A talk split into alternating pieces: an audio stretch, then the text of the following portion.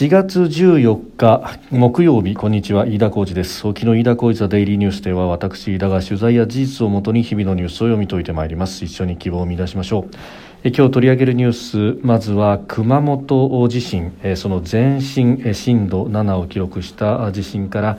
6年が経ったということで、県庁などで追悼式が開かれております。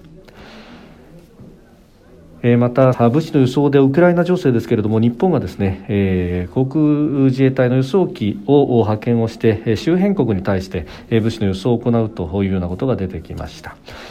それから先月の16日に震度6強を記録した地震、これで一部区間が止まっていた東北新幹線が全線で運転を再開したということ、およそ1ヶ月ぶりに東京と仙台の間、あるいは東京と盛岡、東京と新函館の間が一本の線路でつながったということになりました。収録しておりますのが4月14日日本時間のお昼3時を過ぎたところです。すでに東京の市場閉まっております。日経平均株価の終値は昨日と比べ328円51銭高、 27,172 円ちょうどで取引を終えました。終値ベース 27,000 円台は今月6日以来ということであります。アメリカの株式相場で主要株価指数が上昇したという流れを受けて、東京でも買いが優勢となったということです。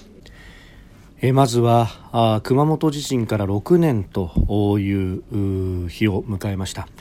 震度7を2回記録し、熊本、大分両県で合計で276人の方々が犠牲になった2016年4月の熊本地震から6年となりました。今日ですね、最初の激震であるところの前震から6年となりまして、熊本県庁で追悼式が開かれました。熊本では今なお3月末時点で95人の方が仮設住宅で暮らしているということがありまして、住まいの再建等々取り組みは引き続き求められているということであります。でこの地震、この14日に前震が起こりまして、そして、日付の上では2日後、16日の未明に本震がありました。観測史上初めて震度7を2度記録したという、熊本益城町では献花台が設置されまして、西村町長や被災者が花を手向けたということであります。地震では熊本、大分両県で住宅計およそ43,000棟が全半壊しました。仮設住宅に住む人、熊本だけでも一時47,000人を超えていたということであります。県というかね、この観光のシンボルでもあります熊本城にも被害が出たということで、石垣が崩れたりであるとか櫓なども損傷を受けたと、地震後初めてですね、去年の6月に天守閣の内部が公開されたりしておりますけれども、新型コロナの、影響もありつつ、この観光という面でも、復興急がれるところで、あります。で、この地震ですね、発災の直後1週間後に私も現地に入って取材をしました。やはり1度目の震度7の地震では持ちこたえていた建物が2度目の震度7で、倒れてしまったというようなケースがあったと。でしかもそれがですね、発災が14日の、夜とで15日翌日明けてで、その夜、自宅に戻って片付けをしたりだとかいうところでですね、またもう一度大きな地震があったというようなことがありました。そのためにもう家で、半壊であっても家でなかなか自宅避難というわけにいかないと、この時はかなり、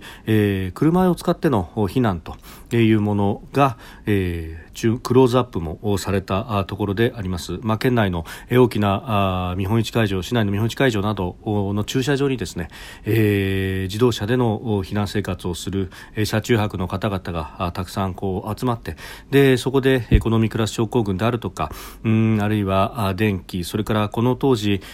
そろそろ4月の末頃で暑くなってくるというところもありまして、熱中症対策等々というのも注目されていたところでありました。その後ボランティアの方々などが出てですね、定期的に体操したりだとか、健康の相談を受けたりだとか、あるいは車でずっと避難をしてますからバッテリーが上がってしまったりなんていうね、メンテナンスのために JAF が出たりだとか、要所要所応じてですね、様々な支援というものが行われておりました。特に地方部においてはこの車とというものがもう一家に一台どころか一人一台というレベルで存在する車中泊というものが新たなテーマとして浮かび上がったのがまずこの地震の一つのテーマであったのではないか。そしてそこの部分に関してですね、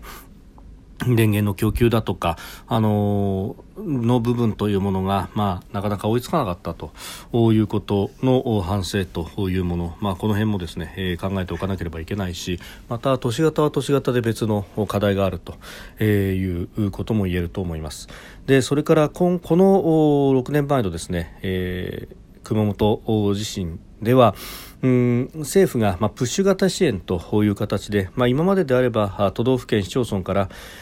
要望があるというものをどんどんと出すということがあって、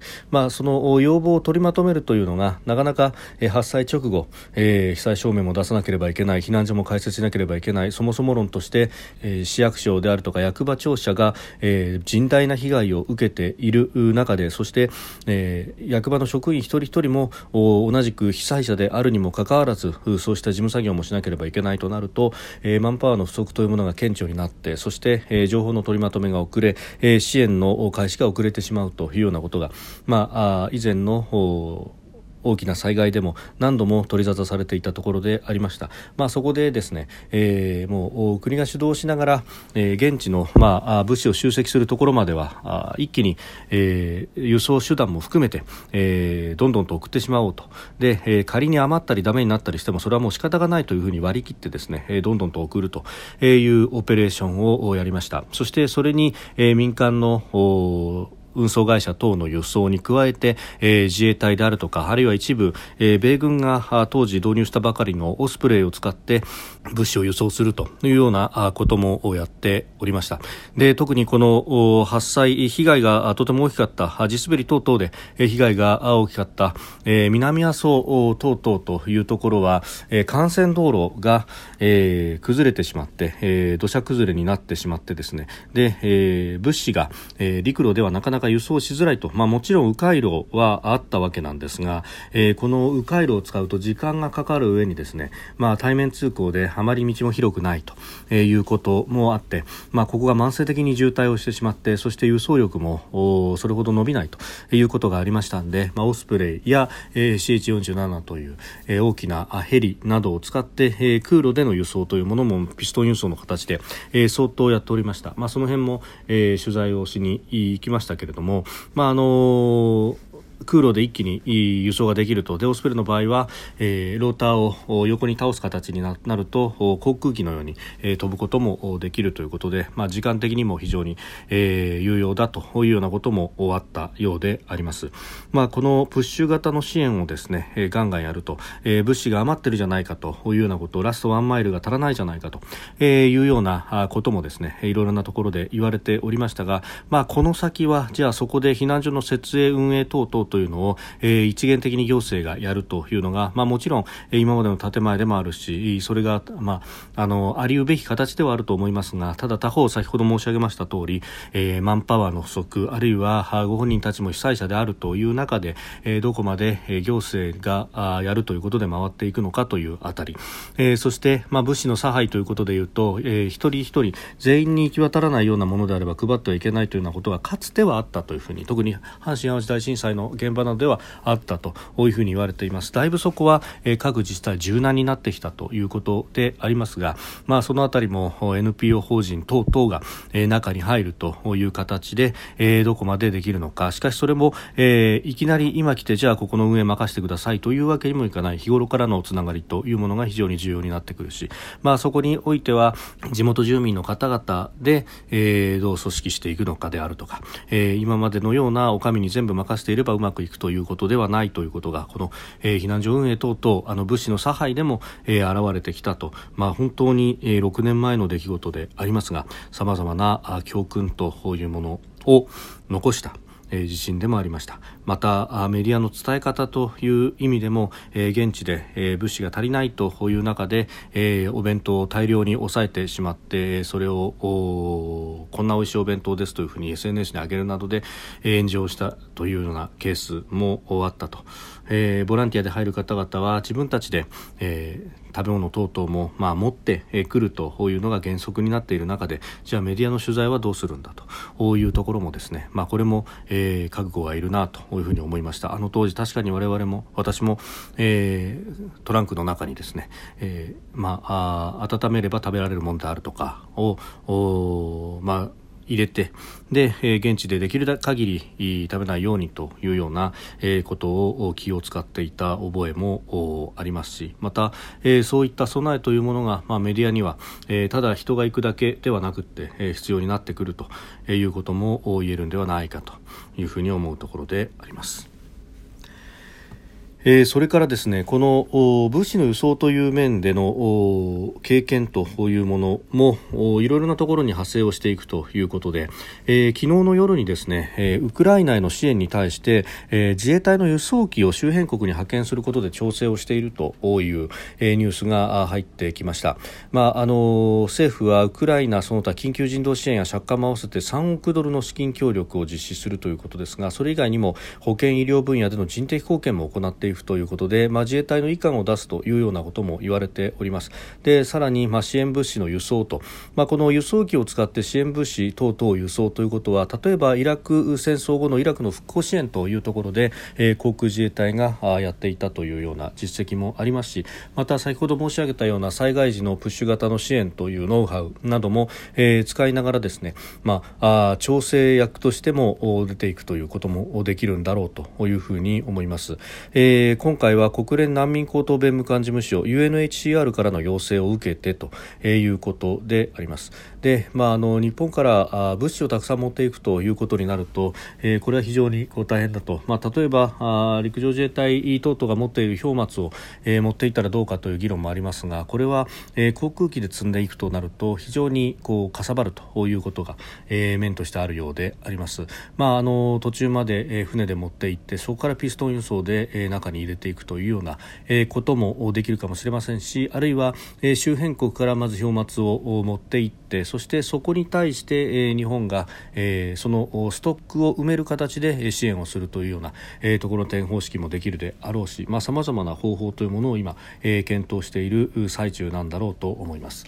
これ枠組みとしては国際平和協力法、いわゆる PKO 協力法に基づく対応になるということで、PKO 協力法でということになると、一時期言われていましたけれども、ウクライナ国内まで物を運ぶというのは、交戦国だからできないのかどうなのかということにもなると、戦闘との一体化議論というものもまた出てくると思いますが、そういったことよりもですね、この G7 あるいは世界各国と足並みを揃えてウクライナを支援していく、そこに遅滞なく日本も参加をしていくということが何より重要であるし、戦後に構築されるであろう秩序に対してここでの貢献というものが一つの物差しとなっていくという面、そういったこと、10年先20年先の国益まで考えると、今回、こういった輸送機を出すというのも最低限のことではありますけれども、必要なんだろうと、そしてですね、 PKO 協力法でということになると、また現地での武器使用云々というような話にもなってくる可能性があると、現地に派遣する隊員の方々が、まずは安全に自分たちの命を自分たちで守れるような、体制を作ると、それによって憂いなく現地で活動ができるようにするということが何より大事で、日本の国内の法律の解釈を、いちいち議論し上げつらってですね、現地に行った隊員さんたちがそのリスクだけを背負うというようなこと、今まで何もなかったのが良かったわけですけれども、そういった潜在的なリスクを背負いながら各地で活動してきた先達たちがいるということをいい加減学んでいただきたいというふうに思うところです。それから地震で言いますとですね、先月震度6強を観測した地震で脱線し、一部区間不通となっていた東北新幹線が今日全線で運転を再開しました。1000カ所にも及ぶ鉄道施設が被害を受けたということでありましたが、先月16日の発災から1ヶ月経たずに、今日の始発からですね、およそ1ヶ月ぶりに全線で運転を再開したということになりました。もちろん徐行するということがありますので、所要時間も東京から仙台の間でだいたい3 30分ぐらい、東京盛岡間でもおよそ1時間ほど長くかかるということではありますが、まあそれでもここが大動脈がつながるということのメリットというものは計り知れないものがあるというところでありますし、ここにこぎつけた鉄道マンたちは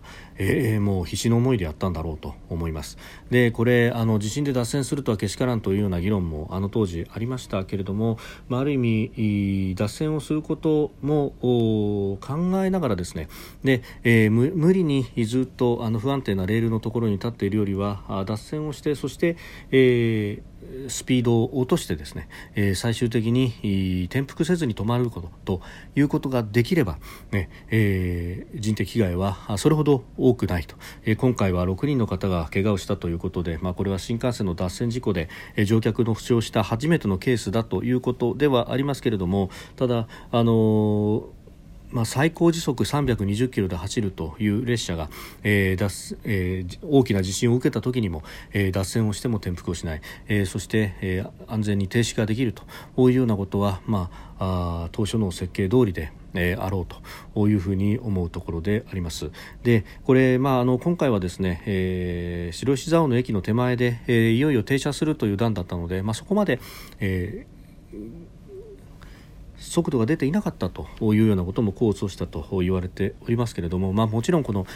事故原因、脱線の原因というものは、追及しなくてはいけませんが、